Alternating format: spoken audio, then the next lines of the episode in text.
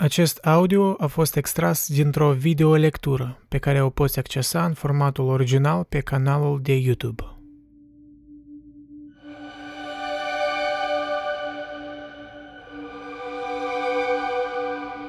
Ești întotdeauna surprins să constați că marii mistici au scris atât, că au lăsat un număr atât de însemnat de tratate. Fără îndoială că aveau un gând să-l preamărească pe Domnul și nimic altceva. Acest lucru e adevărat în parte, dar numai în parte. Nu creezi o operă fără să te legi de ea, fără să-i devii sclav. Să scrii reprezintă acțiunea cea mai puțin ascetică din câte există. Nu creezi o operă fără să te legi de ea, fără să-i devii sclav.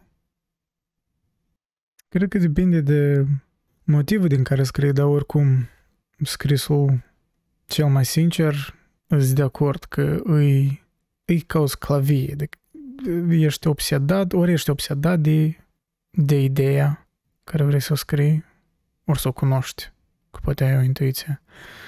Ori nu mai scrii. Mm, mă rog, poți scrii, dar o scrii some kind of weak bullshit, nu știu, scrii cărți de self-help sau ceva de genul. Nu o să fii onest. Dacă nu ești obsedat, când scrii, probabil n-ar trebui să scrii. De fapt, niciun sfat nu te-ar ajuta, e ca oamenii care spun cum să scrii, mie îmi pare că niciun sfat nu te-ar ajuta. Tot asta e extra. Uh, oamenii care cu adevărat ar vrea să scrie, ei nu-și pierd timpul cerând sfaturi de cum să scrie, ori cum să înceapă. Ei pur și simplu scriu. Chiar dacă scriu prost. Până când la un moment dat poate ar ajunge la ceva bun, da? Că într-un fel, dacă tu îmbli și cauți sfaturi de ce să scrii, despre ce să scrii, it's not for you. Cred că asta e adevărul cu atare. De aia, într-un fel, cel mai sincer scris e când ești sclavul scrisului. Când nu-ți poți imagina să nu fi scris ceea ce vrei să scrii. Așa cred eu. Și asta necesită suferință, nu știu, tolerare suferință, pur și simplu să accepti ideea că scrisul nu e romantic. Scrisul îți amintește cât de prost de fapt scrii dacă încerci să scrii.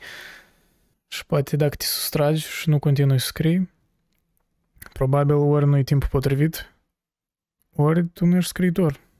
Vorbesc de mine însumi, că am avut o perioadă, cred că aproape un an în urmă, când am început să scriu niște ficțiune și entuziasmul mi-a trecut pe o perioadă.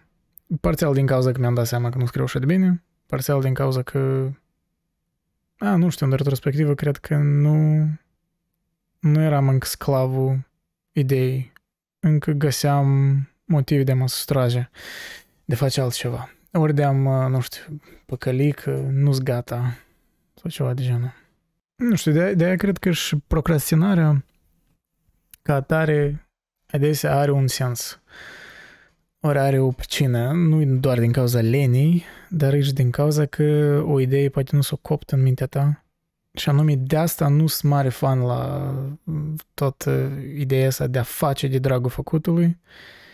Ideea asta, da, mă rog, modernă, capitalistă, de a produce. Dacă n-ai ca tare ce spune. E forțat, e It's just content, nu-i operă de artă atunci, e pur și simplu content pentru internet. Ceea ce da, ironic, pentru că asta fac și eu la moment, dar um, nu știu, uneori pretind, ori aș vrea să cred că e ceva și sincer în ceea ce fac. Dar nu pot nega că nu întotdeauna, uneori e pur și simplu um, din um, habituare, din deprindere. În același timp să auzi și idei contrare la mulți scriitori. Dacă se citește deprinderile lor, rutinele lor, totuși scriitorii eficienți au o rutină anumită. Scrie în același timp, în aceeași, nu știu, cu același uh, ritual înainte de a scrie. Probabil trebuie să, trebuie să, ca să scrii mai, mai des, trebuie să scoți romantismul din scris și să, să-ți dai seama că majoritatea scrisului ca tare e shit, it's gonna be shit și poate vreo 5%, 10% va fi bun și aia probabil vei include într-o operă de artă dacă vei reuși să o faci. Dar cumva parcă un pic gelos de generațiile trecute în care nu erau atâtea sustrageri Și nu erai, de fapt, poate, ok, era o sustragere, nu, era, nu erai atât de conștient de abundența autorilor, abundența, abundența cărților. Că, ok, mai înainte știai de mari scriitori, presupun, dacă erai un cititor activ, da, care citea mult, dar nu erai um, atât de conștient, dar nici nu existau atâți, atâția scriitori începători sau amatori sau, mă rog, care au publicat câte vreo carte, poate proastă, dar au publicat-o. Și pur ideea asta a abundenței parcă te descurajează. Te gândești de ce, de ce aș scrie și eu, care e sensul să mai adaug la patrimoniul ăsta de mediocritate, de abundență, de, pur și simplu, de, de, de număr imens de cărți. Dar atunci cred că când momentul că, dacă îți pui această întrebare, înseamnă că tu nu ești încă sincer, tu nu ești obsedat de o idee, tu nu ți simți sclavul ideii. Asta și presupune, da? Să fii legat de operă, să-i devii sclav. Când te duci dincolo de justificările astea, tu pur și simplu scrii că nu poți altfel, că devine parcă o necesitate pentru tine. Și da, nu există niciun asociatism în asta. Da, de fapt am pornit camera ca să continui vlogurile despre inteligența artificială, dar să vă spun și sincer, nu aveam genere chef și um, pusem căștile în urechi, am pornit shuffle la Spotify și mi-a nimerit uh, cântecul Nostalgia de Mono, una din, unul din cântecele mele preferate ever. Și, mă rog, trupă post-rock din Japonia, Mono, recomand și în special cântecul ăsta. Și da, m-a pus, evident, din denumire vă dați seama că nu e cel mai uh, vesel cântec și m-a pus într-o dispoziție nostalgică și tangențial mi-am mentit și de Cioran, de niște gânduri de ale lui și mi-am dat seama că de mult n-am făcut vreun video despre Cioran. De fapt am întrerupt seria aia de lecturi încă mai mult de un an în urmă, cred că. Și da, m-am simțit că sunt într-o dispoziție ciorănească, dacă e un cuvânt, și probabil în așa dispoziție merită să discuți, să-l citești pe Cioran. Ne oprisem noi la pagina 88 din uh, despre neajunsul de fi născut. Da, și după cum și făceam în soile precedente, voi citi, mă rog, aforismele care le-am citit dinainte, care le-am selectat. Deci nu voi citi chiar tot, dar cele care mi-au plăcut. Am eu oare mutra cuiva care trebuie să facă ceva pe lumea asta? Iată ce îmi vine să le răspund indiscreților care se interesează de activitățile mele. Foarte blând, Cioran. Foarte blând. Un fel de um, anti, anti-Dale Carnegie, știi? Cartea aia How to Win Friends and Influence People. Cioran e antitează la asta. Uh, și prin asta poate și mai real. Come on, uh, nu știu dacă cineva a citit cartea aia cum să influenți, cum să-ți câștigi prieteni și să influențezi oameni. Eu am citit, cred că vreo jumătate din ea, încă de mult. Mm. Și da, ok, sunt sfaturi acolo bune, dar așa de așa de uh, pragmatism de ăsta american în care trebuie să nu fii tu însuți cumva, parcă da, e, it gets creepy, nu știu, dacă știu din o anumită perspectivă, ideea asta de a de a fi de acord cu oamenii și cumva de a asculta mereu și, cum, și a găsi o tangență cu orice om aproape. I don't know, da, poți face asta, I guess îți vei face mai mulți ghilimele prieteni, dar uh, I don't know, poate și să devii tu mai nefericit, pentru că nu o să fii tu însuți, nu o să fii autentic. Și, nu știu, pe termen lung, cel, depinde de temperament. Eu, cel puțin, termen lung, mi-aș fi și de minți să urmăresc sfaturile din cartea aia lui Carnegie Motamo. Nu știu, uneori, pur și simplu, am o dispoziție asta destul de antisocială și îmi dau seama că ea reapare din când în când și asta e partea din mine, respectiv nu pot să o neg complet. Și nu pot să fiu uh, smiley, pragmatic American man care să fie prieten cu toți. Fuck that shit. S-a spus că o metaforă trebuie să poată fi desenată. Tot ce s-a făcut original și viu în literatură de un secol încoace contrazice această observație. Căci dacă și-a trăit ceva traiul, aceasta e metafora cu contururi definite. Metafora coerentă, în ghilimele. Tocmai împotriva ei s-a tot răzvrătit poezia, căci o poezie lipsită de viață e o poezie cizelată de coerență. Hm. Căci dacă și-a trăit ceva traiul, aceasta e metafora cu contururi definite, metafora coerentă. Mai împotriva ei s-a tot răzvrătit poezie, căci o poezie lipsită de viață e o poezie cizelată de coerență.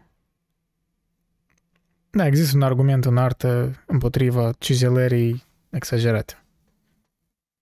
Atunci devine, nu știu, o disertație, un, un, um, un slogan politic, nu știu, e prea, e prea ambibată cu un scop anume, de a-ți trezi anumită reacție. Cred că arta cea mai profundă e aia care e multilaterală și e destul de ambiguă ca să poată fi interpretată în diferite moduri, dar nu e prea ambiguă ca să fie, nu știu, inaccesibilă. Chestia extremă asta cealaltă, da, în care e prea tot abstract și aproape absurd și pretențios în, nu știu, în o parte din arta contemporană, poate nu tot, dar există ceva de, deci o lipsă totală de cizelare care de fapt respinge, cel puțin, cel puțin pe mine respinge asta. Cum formulez o îndoială, mai exact, cum simt nevoie să formulez una, încerc o bună dispoziție ciudată, tulburătoare. Mi-ar fi de departe mai ușor să trăiesc fără urmă de convingere decât fără urmă de îndoială. Îndoială care pustiește, îndoială care hrănește. Și aici mi-am notat când citisem asta prima dată. O fi cioran sincer? Semnul întrebării. Mă rog, e o întrebare care pot să adresez la mea. În general, toată, uh, toată opera lui Cioran el uneori joacă rolurile astea ironice în care nu-ți dai seama ca tare ce-l crede. Adesea scrie tare scriitoricesc, cum s-ar spune, în care își asumă anumite poziții pentru de dragul exagerării. Um, dar nu știu dacă lui, lui ar fi plăcut ca noi să analizăm asta atât de mult. Probabil lui ar fi plăcut ca noi să, da, nu știu, să, să o luăm mai emotiv. Poate să nu săpăm prea mult în aforismele lui. Nu știu, asta tot, it's a whole debate. Dar, pe la urmă, who cares ce ar fi plăcut lui? Eu cred că odată ce un scriitor publică, deja ceea ce a publicat, într-un anumit fel e separat de el și it's up to the readers to judge, da? e la discreția noastră. De-aia sunt mai mult pentru a separa arta de autor, dar da, există excepții, nu întotdeauna pot separa arta de autor. Dar mai mult tind spre direcția asta. Mi-ar fi de departe mai ușor să trăiesc fără urmă de convingere decât fără urmă de îndoială. Pur artistic îl înțeleg, adică convingerea e plictisitoare până la urmă. Dacă ești convins de ceva, tu deja nu explorezi. Iar îndoiala e și suferință și necaz, dar e și posibilitatea. E speranța la ceva care încă nu cunoști și care poate ți-ar da un motiv ca să trezești dimineața și să fii obsedat cu asta. Și cam multe chestii care le facem noi cu oameni confirmă de fapt ce spune Cioran. Noi mai degrabă vrem o anumită îndoială ori incertitudine. Bine, în măsură, dar în momentele astea aproape utopice mă rog, în bulele noastre temporare, uneori nimerim, sper că ați ajuns personal voi în așa momente în care tot era aranjat la locul său, la locul său, da? Și erai, cum s-ar spune, mă rog, dacă să facem tangență cu aforismul ăsta, erai convins, adică erai mai cert față de, nu știu, situația ta în viață și tot era așa mai stabil. Totul mergea pe roate. Ok, la început e plăcut, dar după o perioadă, let's be honest, cauți un pic de haos te plictisești. Parcă nu-ți ajunge îndoială, nu-ți ajunge mm, strivirea către ceva. Răvnirea către ceva. Strivirea, nu, răvnirea. Strivirea către ceva. Hm. Da. Da, deci nu-ți ajung obstacole care să le depășești. Dar că aici depinde, da.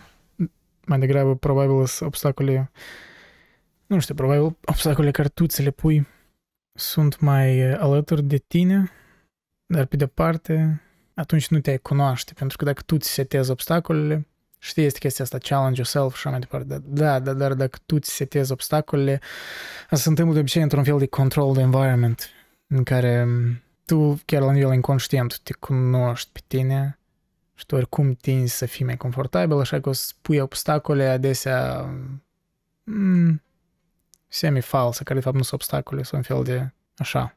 Că oricum cred, faci așa ca să le depășești mai ușor. Chiar dacă nu-ți dai seama asta, de obstacole care vin din exterior, de la alți oameni, din, nu știu, societate, din pur și simplu din simplu fapt de a exista într-un loc și un timp anumit, sunt mai viscerale, sunt mai, sunt mai oneste și prin asta și sunt mai dificile pentru că nu le poți prezice. Și te adaptezi.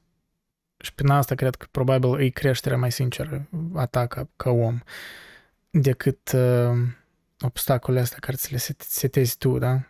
Disconfortul ăsta. Mă rog, o parte din self-help ăsta contemporan uh, care a vulgarizat stoicismul, toată mantra e să-ți setezi singur obstacole, să-ți, da, să-ți faci viața mai inconfortabilă, de la dușul rece, la, nu știu, să trezești dimineața de vreme, să, să duci la arte marțiale, chiar dacă nu te interesează, ceva de genul.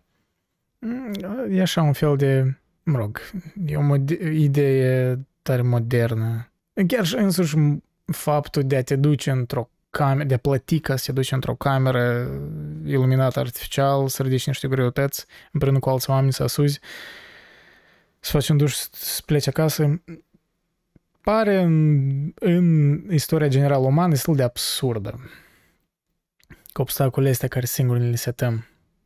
Adică am ajuns în așa un confort în civilizație în care noi trebuie să ne setăm obstacolele astea ca să ne simțim oameni, pe când mai înainte oamenii majoritatea istoriei umane ar fi dat probabil totul să audă, să se află în așa circunstanță în care noi ne aflăm, să avem problemele noastre. Pentru că majoritatea istoriei umane era pur și simplu supraviețuire și minimul necesar era greu de obținut. Oamenilor nici nu le intra în cap așa idei de... Cum le intra, ok, depinde ce clasă sociale vorbim, dar oricum. Spun omul mediu, nici nu avea luxul de a se gândi să, să-și seteze singur obstacole. Viața deja avea multe obstacole. Da, nu? Ca întotdeauna eu uh, deraiez, deviez foarte mult de la aforismul Cioran, dar să-mi ierți Cioran. Asta e viața. nu ne dorim moartea decât în suferințele nedefinite.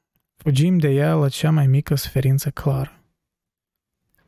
Nu ne dorim moartea decât în suferințele nedefinite. Fugim de ea la cea mai mică suferință clară. Da. Cu alte cuvinte, nouă ne place să medităm da, asupra morții în sens așa mai abstract, în, poate în sensuri mai romantice, așa, generale, că va imploda soarele peste milioane de ani și rasa umană va dispărea și așa mai departe. Mm. Ori, nu știu, a fi următorul virus nu va fi ca COVID, va fi un fel de ciumă care ne va străvi pe toți. Whatever, chestiile astea tare apocaliptice, par tare dis- distante de noi, dar de suferințele clare, poate și ne sperie nu din cauza că, mă rog, că clare și aici le simțim cu corpul nostru, poate, dar că sunt jenante aproape, nu sunt destul de mărețe, ca să fie în concordanță cu viziunea noastră, cum noi ne vedem moartea noastră în, nu știu, în istorie, ori vrei, nu vrei, fiecare om să gândește că ar vrea să aibă o moarte mai memorabilă, ori, nu știu, ca oamenii să să-l pomenească într-un sens mai pozitiv, probabil. Unii probabil au și fantezii de, de a muri ca un martir, da? Presupun. Nu știu, nu m-am gândit prea mult la asta, nu cred că am așa fantezii, dar oricum, admit că aș vrea că după moartea mea, nu știu, oamenii să se amintească cumva măcar de mine. Ar fi probabil nesincer să, să nu admit asta. Dar da, vorbeam de suferința clară, micile suferințe, sunt jenante anume pentru că a, ne distrug probabil iluziile că suntem puternici, așa aș sumariza și simplu ne amintesc că suntem tare mici și jalnici. Că în romantismul ăsta de, da, eu mă văd suferind în, nu știu, un război, luptând pentru patrie, dar pur și simplu având câteva zile când avem vreo migrenă sau niște disconforturi, nu știu, ne-a concediat de la lucru sau ceva de genul, ne-a părăsit prietena, chestii de astea, care par mai, mult mai mici decât ceva mai apocaliptic sau un război de mare amploare. Adică chestiile astea mici ne doboară mai ușor. Deci prin asta probabil e mai jenant. Fugim de la aceste suferințe clare. Mă rog, probabil iarăși tangenți poate prea largi, dar mă gândesc la mulți scriitori, filosofi, artiști care aveau idei mărețe, făceau opere de artă imense, dar în banalitățile zilnice, casnice, nu erau competenți aproape deloc, mulți din ei. Și asta e, cred că o dovadă că ei evitau suferințele astea mici. Um, fugeau de la suferințele mici pentru că ele probabil îi, da, îi reaminteau de, că de fapt sunt multe percepții despre ei înșiși, sunt niște fantezii, sunt niște nu sunt atât de reale cum ei ar vrea să creadă. Mă rog, poate e prea multă psihanaliză aici, dar așa mă gândesc că ar fi cazul uneori. Totul se învârtește în jurul durerii, restul e accesoriu, ba chiar inexistent, pentru că nu ți aduce aminte decât de ceea ce îți face rău, senzațiile dureroase fiind singurele reale. E aproape de prisos să încerci altele. Hm. Cred odată cu nebunul de Calvin că ești predestinat mântuirii sau condamnării din pântecele mamii. Ți-ai trăit viața înainte de a te naște. Nu din punct de vedere a simplului fapt că moștenești o genetică și o, o circumstanță, un loc, un timp în care te-ai născut pe care nu l-ai ales, da, într-un fel deja ți-ai trăit viața înainte de a te naște. E liber cel care a descoperit zădărnicia tuturor punctelor de vedere și e liberat cel care a tras din asta consecințele. Asta mi-a plăcut, ți minte inițial când am citit-o la fel. Tare adevărat aforism. E liber cel care a descoperit zădărnicia tuturor punctelor de vedere și e liberat cel care a tras din asta consecințele. Da, eu asta am observat cu, cu, cu vârsta tot mai mult simt lucrul ăsta, că ok, îmi plac conversațiile, îmi plac părerile oamenilor, dar a, totuși cât puțină valoare există în părerile noastre. Inclusiv și în părerea mea, nu știu. Așa de mult chatter fără sens. Um, până la urmă, puține chestii contează, chiar și din lucrurile care eu le-am creat, vorbele pe care eu le-am spus. O minoritate ca tare contează. Majoritatea e filler talk, really. Uh, și asta e normal, asta nu numai decât e rău. Ar fi straniu eu spun chestii profunde și, nu știu, uh, emoționale la fiecare cuvânt, cumva vine în antiteză cu realitatea. Uh, dar da, observ asta și din intoleranța mea tot mai mare față de mm, conversațiile fără sens. Small talk, da, cum se spune, mai ales aici în Canada. Chiar și la lucruri îmi dau seama că mm, nu știu, mai mult mă duc la lucruri ca să lucrez, ca să lucrez onest, să-mi fac jobul și să primesc salariu. Uh, nu rămân aș atât de mult în conversațiile astea cum o făceam înainte. Da, mai puțin îmi pasă de părerile altora, nu când sens că I don't care what other people think. Nu, îmi pasă când mă privești pe mine, dar când sunt chestii astea generale, păreri ale oamenilor despre, nu știu, un nou film sau politic sau ceva, I just don't give a shit most of the time, I don't know. It's hard to care. E greu să mă pun să-mi piese sincer. Și ar fi straniu, adică adesea mie nu pasă destul când eu creez ceva și asta eu parte care nu-mi place, adesea de-aia și procrastinez în multe aspecte că încă simt că nu-mi pasă destul, da? Și simt că nu sunt sincer și parcă mai bine n-aș face. De lehamite nu vreau să fac nimic. Și adică dacă eu deja am dificultăți cu pasarea mea față de părerile mele, chestiile care eu le fac, cu atât mai mult că nu sunt piese de majoritatea părerilor din prejururi, nu știu. Da? Zădărnicie tuturor punctelor de vedere. Da? Și eliberat cel care a tras din asta consecințele. Da, e, e o anumită eliberare. Când îți dai seama că maybe I shouldn't waste time listening to other people's opinions that much as I thought before, știi? Chestia asta de you gotta network, you gotta expand your circle of friends. Da, ok, există o utilitate în asta, dar până la urmă vei avea doar câțiva prieteni reali. Uh, până la urmă vei putea acumula în capul tău doar atâta informații despre viețile detalii la altor oameni and that's the reality. Poate așa vei avea timp pentru elementar să citești cărți, să te gândești, să ai un pic timp când ești singur. Um, de câte ori confirm din nou și din nou că zilele în care eu sunt iritat, zilele după, da, da e perioada după, după da, un timp îndelungat în care n-am avut timp singur, ori fără stimulare, în care pur și simplu stau cu gândurile mele. Um, și de, devine tot mai greu în lumea asta. Poate eu sunt așa un bubble în care poate eu consum prea multe chestii pe YouTube și podcasturi, păreri. Poate asta e problema. Iar și mă, întorc, mă reîntorc la, la ideea asta romantică în care un pic ne...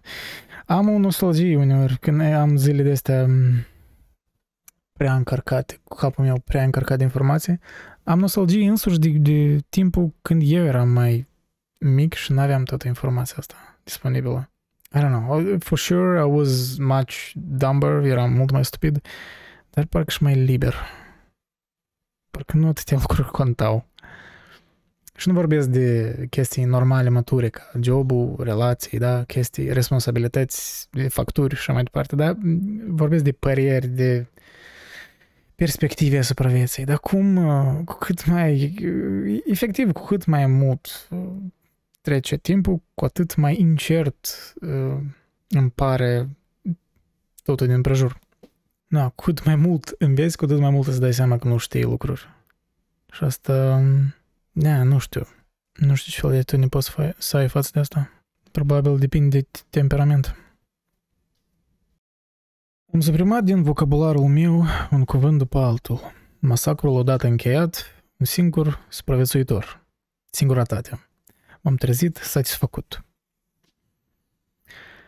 Dacă am putut să rezist până acum, este pentru că fiecare descurajări, care îmi părea de nesportat, îi urma o a doua, mai cumplită, apoi o a treia. Și așa mai departe. Dacă m-aș găsi în infern, cât mi-aș dori să-i văd limitele extinzându-i se, pentru a mă putea bucura de o nouă experiență, mai bogată decât precedenta.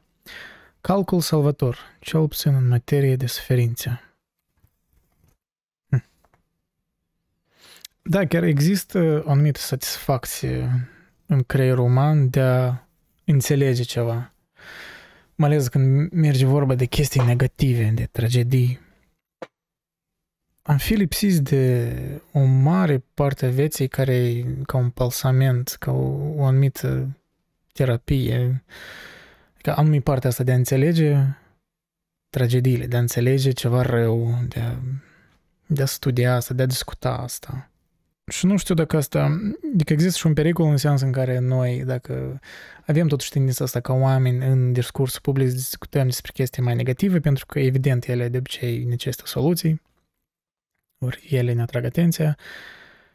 Adică da, există un pericol că noi ne creăm percepția că viața în general e așa și cred că asta, mai ales în era informațională de acum, asta e accentuat în special, dar în același timp it's a blessing că noi putem discuta asta, că nu ne putem detașa de tragediile astea care se întâmplă și, a, și de a primi o anumită, nu știu dacă plăcere, cuvântul predivit, probabil e cam morbid să spui plăcere, dar um, de a primi o alinare, parcă, din simplu fapt de a discuta și de a înțelege, da, din calculul ăsta salvator, care spune Cioran.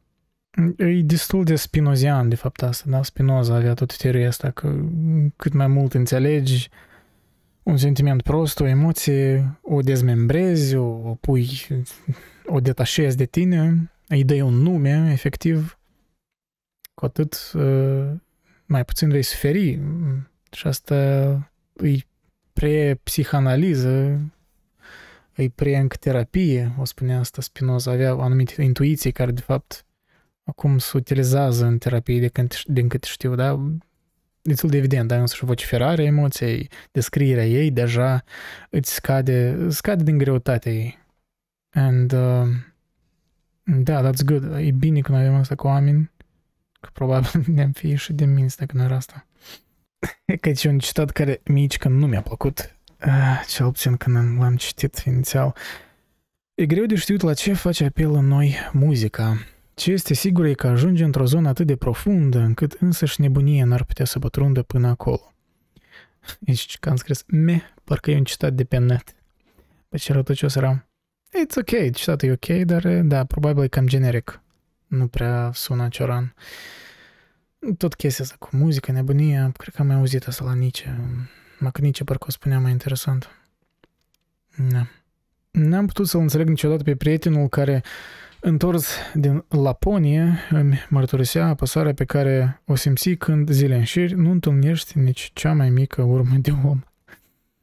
Mizantropia lui, lui Cioran e amuzantă uneori. But uh, at times I can relate. Sunt momente când uh, sunt destul de antisocial and uh, I don't know, it's part of me, I guess. Înmormântare într-un sat normand.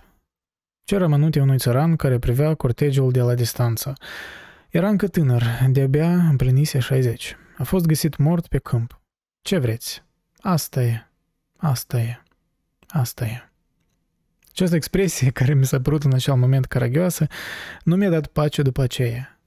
Un cheașul nu bănuia că spunea despre Marte tot ce se poate spune și tot ce se cunoaște.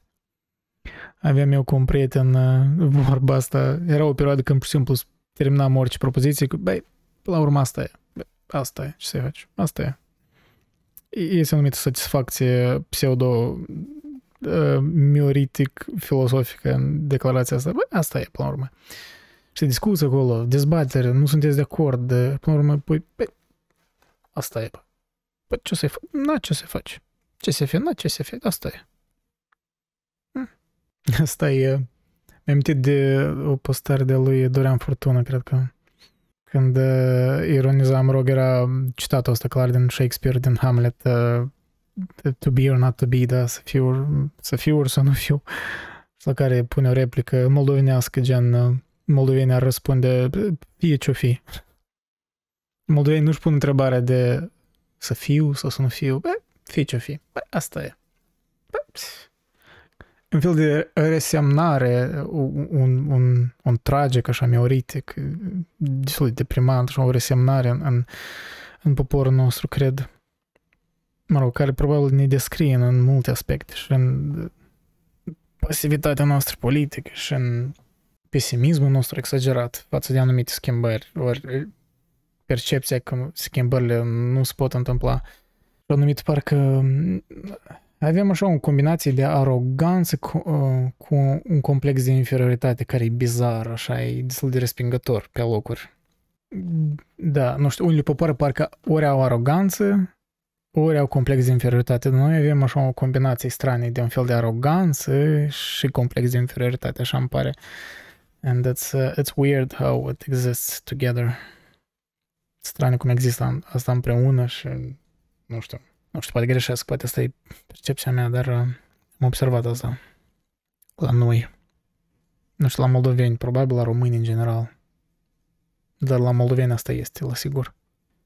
Îndată ce cineva se convertește la ceva, la început îl pismuim, după aceea îl compătimim, apoi îl disprețuim. Nu. Nu avem nimic să ne spunem și în vreme ce proferam vorbe inutile, simțeam că pământul curge prin spațiu și că eu mă răstugulesc odată cu el cu o viteză care mă făcea să amețesc. În momente de astea de luciditate absurdă aproape, antisocială, care în retrospectivă pare amuzant, dar probabil în momentul nu e atât de amuzant. Ani și ani ca să te trezești din somnul în care ceilalți sunt cufundați și apoi ani și ani ca să scapi de această trezire. Tare fain. Deci am scris tare bun povara lucidității, da.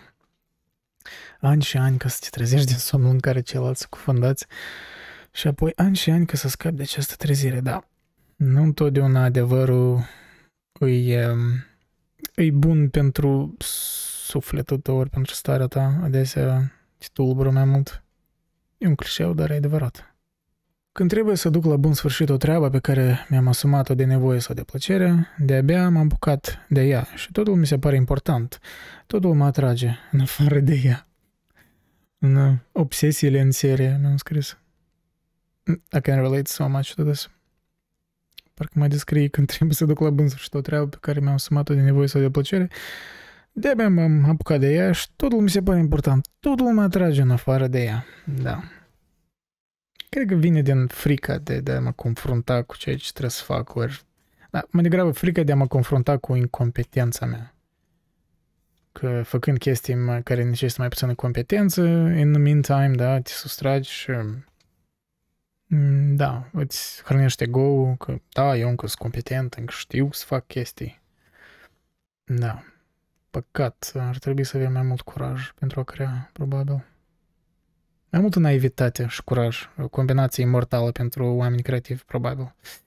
Ființa noastră e rodată de defecte. Vidul care rezultă e umplut cu prezența conștiinței. Ce spun? Vidul este conștiința însăși. Esența unei opere e imposibilul. Ceea ce n-am fost în stare să atingem, ceea ce nu se putea să ne fie dăruit, e totalitatea lucrurilor care ne-au fost refuzate. Esența unei opere e imposibilul. Ceea ce ne-am fost, ceea ce n-am fost în stare să atingem, ceea ce nu se putea să ne fie dăruit. E totalitatea lucrurilor care ne-au fost refuzate. Deci eu am scris o notă încă atunci. Golurile fac parte din artă.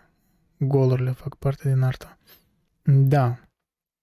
Cel mai bun exemplu, aș spune, mă rog, am făcut și o recenzie la cartea asta mai de mult, uh, Marle Gatsby, o parte care mă fascinează în romanul ăla e uh, nespusul.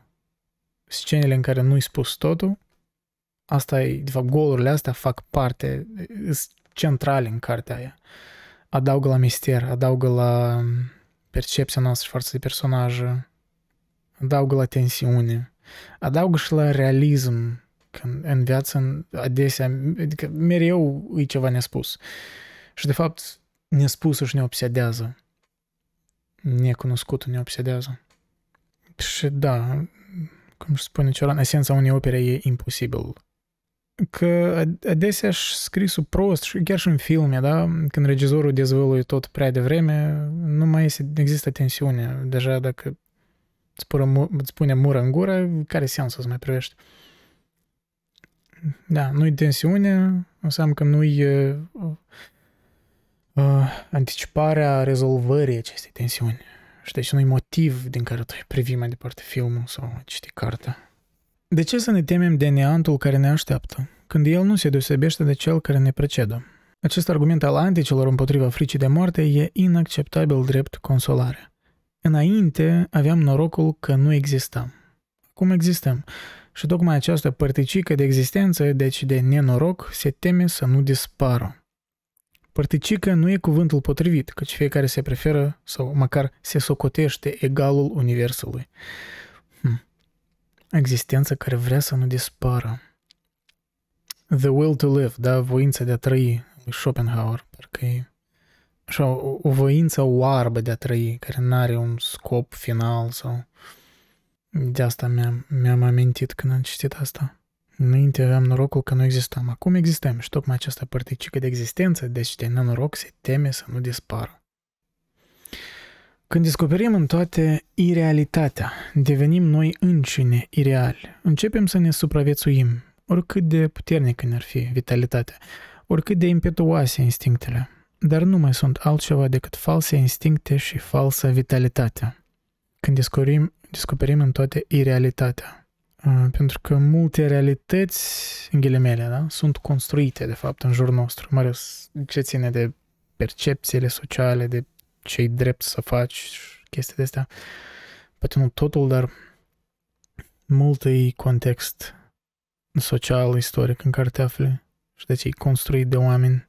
Deci când devii prea lucid și îți dai seama că tot împrejurul e construit de oameni, ori multe lucruri, mă rog, poate nu totul e o hiperbolă, dar da, devii, devenim noi înșine ireali. Și deja vitalitatea ni se pare falsă, într-un fel. Căci e forțată, nu știu.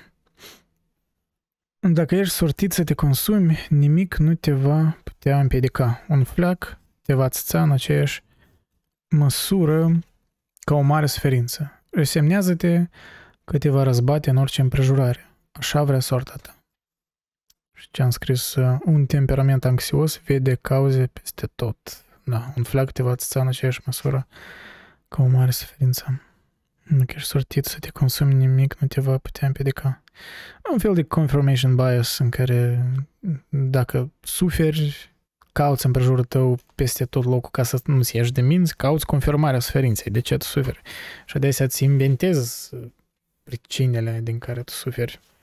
Și partea tristă e continui, suferi și ești într-un ciclu negativ în care, da, îți explici suferința prin a-ți crea motive de suferință uneori fictive, uneori adevărate și toată conglomerația asta îți face pur și simplu o cașă și nu mai știi de la ce ai început and then it becomes a habit, da, devine o deprindere, după aia devine o, o trăsătură de personalitate și da, then you're fucked. Welcome to podcastul meditației, motivație, uh, reflecții, gânduri pozitive, and then you're fucked. Da, se întâmplă și așa ceva. Imposibil să nu le purtăm pică celor care ne scriu scrisori tulburătoare. Ok. Într-o provincie izolată din India, totul era explicat prin vise și, ce e mai important, oamenii se inspirau din ele pentru a vindeca bolile.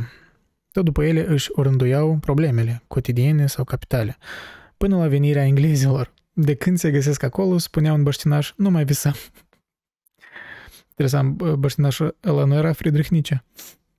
Lui nu prea îi plăceau englezii. În ceea ce s-a convenit să numim civilizație, rezidă incontestabil un principiu diabolic de care omul și-a dat seama prea târziu, când nu se mai putea lupta împotriva lui. Civilizație rezidă, în civilizație rezidă incontestabil un principiu diabolic de care omul și-a dat seama prea târziu, că nu se mai putea lupta împotriva lui. Principiu diabolic. Mă rog, un fel de, să spunem așa, irealități, da? Ca în aforismul precedent. Dar curios, tare amuzant chestia asta că bărșinașii au început, au încetat să viseze odată cu venirea englezilor. Englezii au venit cu pragmatismul lor și cu, da, cu tehnologia lor. Luciditatea lipsită de corectivul ambiției conduce la stagnare. Trebuie ca una să se întemeieze pe cealaltă, ca una să se războiască cu cealaltă fără să o învingă, pentru ca o operă, o viață să fie posibilă. Da, tensiunea între ambiție și luciditate. Luciditatea lipsită de corectivul ambiției conduce la stagnare. Da, pentru că dacă n-ai luciditate, mă rog, ai ambiții și n-ai luciditate, ambiția asta îți duce în ban. Dacă ai luciditate și n-ai ambiție, devii, nu știu, un hermit, un nihilist, probabil. Nu găsești sens în nimic. Nu găsești, da, motivul din care ți-ai utilizat luciditatea. Dar dacă devii prea lucid, atunci înțelegi că ambiția e un fel de prefăcătorie și mai departe și joci roluri sociale pe care nu tu le-ai inventat. În, da, pur și simplu vezi prea rațional și logic totuși nu ești capabil să joci în jocul societății care adesea e construit pe anumite înșelăciuni. Normal, că ne dăm seama, mă rog, măcar oamenii cât de cât inteligenți își dau seama de asta, dar probabil oamenii înțelepți, nu necesar like, super inteligenți, dar înțelepți, aia își dau seama că trebuie să joci anumite jocuri în societate ca să rămâi sănătos mental și oarecum împlinit. În împlinire, cred că implicit există o anumită auto-înșelăciune. Eu cred în asta tot mai mult cu vârsta. Um, clar, trebuie să fie o, o anumită auto-înșelăciune conștientă, dar nu știu dacă asta e un fel de antiteză, cumva în conflict, cum poți fi, cum poți fi sincer auto-înșelat și conștient că o faci asta în același timp. Probabil poți, dar atunci asta nu chiar auto-înșelăciune. Atunci asta e un fel de sacrificiu, un compromis, nu știu. Dar în fine, da, ideea asta are sens, că luciditatea lipsită de corectivă ambiție conduce la stagnare. Nu-i poți ierta pe cei pe care i-ai ridicat în slăvi. Ești nerăbdător să încetezi relațiile cu ei, să rupi lanțul cel mai delicat din câte există, cel al admirației. Nu din insolență, ci din năzuința de a te regăsi, de a fi liber, de a fi tu însuți. Nu reușești asta decât printr-un act de nedreptate. Povara admirației înscris. Da. E sufocant uneori să admiri un om, o personalitate, mm, mai ales care încă există, da? care e contemporan cu tine, pentru că parcă în, în undeva în spatele minții anticipezi o dezamăgire. Și din cauza că ești atât de investit în a admira pe cineva, da, dezamăgirea o să te doară mai mult. Poate tu cumva ai încercat să-l nu știu, nu, nu știu dacă să-l copii, dar să te inspiri de la omul ăla și să preia anumite trăsături și când afli ceva rău despre el sau pur și simplu ca și orice om te dezamăgești pe la pentru că orice admirație e un fel de fantezie. Păi, da, în momentul în care afli omul cum îi ori cât mai mult, cu cât mai mult te apropii de om și, da, cât mai mult te apropii din om, probabil cu atât mai mult îți scade din idealism. Pentru că orice om în apropiere e în anumite aspecte dezgustător, e laș în anumite aspecte mincinos. Clar, există gradații, dar ok, hai să spunem, nu, nu un prieten sau ceva, dar da, un om care îl admir de obicei la distanță și distanța asta creează mai multă posibilitate și spațiu pentru imaginație și te autoînșeli, clar. Și devii dependent, de fapt, de admirația asta. Mulți oameni văd, da, o, o includ în identitatea proprie admirația față de cineva. Which is very strange, e tare straniu ăsta și nesănătos. Cum, nu știu, obsesia oamenilor acum cu viețile personale ale starurilor sau tot gossip ăsta. Ok, fair enough, uneori și mie îmi place să bărfesc, bărfesc, dar, nu știu, în măsură cât nu văd sensul să fie atât de investit în, în a admira oameni pe care nu-i cunoști. Dar, pe de-o parte, poți admira doar oamenii care nu-i cunoști, pentru că oamenii care cunoști... A, depinde pe cine se întreb, probabil. Depinde și de ce ai în vedere prin a admira. Depinde, depinde. It's boring, Andrei, you gotta commit. Uh. Când te duci în... Ok, când, când mă duc în chestiile astea cu depinde, asta înseamnă că tema s-a epuizat, așa că we move on. Depinde, depinde. Shut the fuck up, Andrei. Um, copiii se întorc. Trebuie să se întoarcă împotriva părinților lor. Iar părinții nu pot face nimic, pentru că sunt supuși unei legi care guvernează raporturile dintre vii în general, și anume că fiecare își creează propriul dușman. Fiecare își creează propriul dușman. Uh, și aici am scris o notă. Necesitatea depășirii a ceva suntem supuși unei legi care guvernează raporturile dintre vii în general, și anume că fiecare își creează propriul dușman. Da, de ne întoarcem împotriva părinților, poate să nu prea dramatic, ne distanțăm de părinți pentru că ne individualizăm și individualizare, prin definiție, un fel de separare de alții. Și, da, inventarea dușmanilor ori găsirea propriului duș, dușman. Îmi place ideea asta de a antropomorfiza ori de a-i da personalitate unor, nu știu, părți ale realității, da? Că trăsături ale realității. Când mai obiectiv ar fi, fi spui și anume că fiecare își creează propriile obstacole, dar asta sună cumva parcă prea plictisitor. Dacă fiecare își creează propriul dușman, sună așa mai dramatic. Writing Lessons 101 de la Andrei Veselac, nu de fapt de la Emil Ciorander. Eu sunt uh, profesorul vostru astăzi. Într-o carte gnostică din secolul al doilea al ierii... Ah, ok, nu. Asta deja e SMR. Într-o carte gnostică din secolul al doilea al ierii noastre se spune Rugăciunea omului trist n-are niciodată puterea să se înalțe până la Dumnezeu. Cum nu te rogi decât atunci când ești trist, vom trage din asta concluzia că nicio rugăciune n-a ajuns vreodată la destinație. Da, ironic. Cum nu te rogi decât atunci când ești trist. Da, da. Vom trage în asta concluzie că nici rugăciune n-a ajuns vreodată la destinație. Da, bizară poruncă gnostică din secolul al doilea. Rugăciunea omului trist n-are niciodată putere să se înalțe până la Dumnezeu. Jesus, that's a lot of pressure. Parcă un fel de, nu știu, nu, parcă evanghelism american mai degrabă are așa vibe de asta de hai să celebrăm, să cântăm la Dumnezeu, să ne bucurăm de viață. Prea mult presiune pe oamenii melancolici, what the fuck. Let them suffer. They like their suffering, come on. Asta e neironic, neironic spun. Eu sunt absolut convins că oamenii, o mare parte din care oamenii sunt melancolici pentru că lor le place melancolia lor. Confirm și din propria experiență. Melancolia adesea e interesantă. E interesant să o, să o analizezi, să o trăiești. Vrei, nu vrei, mai ales dacă ești un om creativ, din melancolie scoți uh, multă inspirație. Cred că e, e probabil e cel mai adevărat clișeu despre oamenii creativi.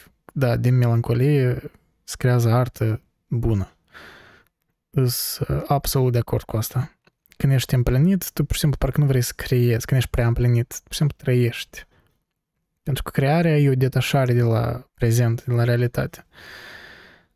Uh, și da, tu de obicei natural îți vine să te detașezi de la realitate când ești mai melancolic, când suferi, da? când iarăși reîntorcându-ne la o idee mai precedentă, dacă prin a analiza suferințele creăm scopuri, creăm artă, creăm discuții, creăm ceva adițional, creăm o realitate aparte, o dimensiune parcă aparte. Și da, asta e o separare de prezent. Așa că, da. Thank God for melancholy. Dacă n-am fi avut melancolie, nu l-am fi citit pe Cioran, probabil. În vechea chină, femeile, când erau pradă mâniei sau supărării, se urcau pe mici strade, așezate în mod special pentru ele pe stradă și dădeau frâu liber furiei sau lamentațiilor. Acest tip de confesional ar trebui reînviat și adoptat cam peste tot. De n-ar fi decât ca să-l înlocuiască pe cel perimat al bisericii sau pe acela fără efect al cuterui, cuterui sau cuterui tratament. E un fel de open mic aveau femeile din China mai înainte. Interesant de ce doar femeile. A, cred că din cauza culturii asta tare conservatoare în care bărbatul trebuie să fie lipsit de emoții și el nu are probleme emoționale. Femeile, știi cum, doar femeile sunt emoționale și ele trebuie să se plângă în public. Da. Asta cred că cel mai mare mit din tot uh, gașca asta de red pill și tot, uh, mă rog, sfera asta de masculinity. Ideea asta că doar că femeile sunt foarte emoționale, de bărbații sunt raționali și reci și calculați. Oh my god, asta și un mit. Câți bărbați în viața mea am cunoscut și eu, inclusiv și eu, adică suntem tare emoționali, la fel, suntem oameni tot. Și simplu emoțiile noastre se exprim poate altfel mai fizic, dar uh, suntem emoționali. Nu știu, dacă poți spune la general că femeile sunt mai emoționale, ok, poate ele se și exprimă emoțiile mai des și de-aia ne, ne se pare că sunt mai, mai emoționale, uh, pe când cred că adevărul undeva mai degrabă e pur și simplu din cauza circumstanțelor culturale, majoritatea istoriei, bărbații își suprimau ori ascundeau emoțiile, mă rog, din necesitate, că era nevoie să nu te plângi prea mult și get shut down, like, you know, commit massacres or defend your own country. Um, da, participăm la război, apărându-ți țara, familia.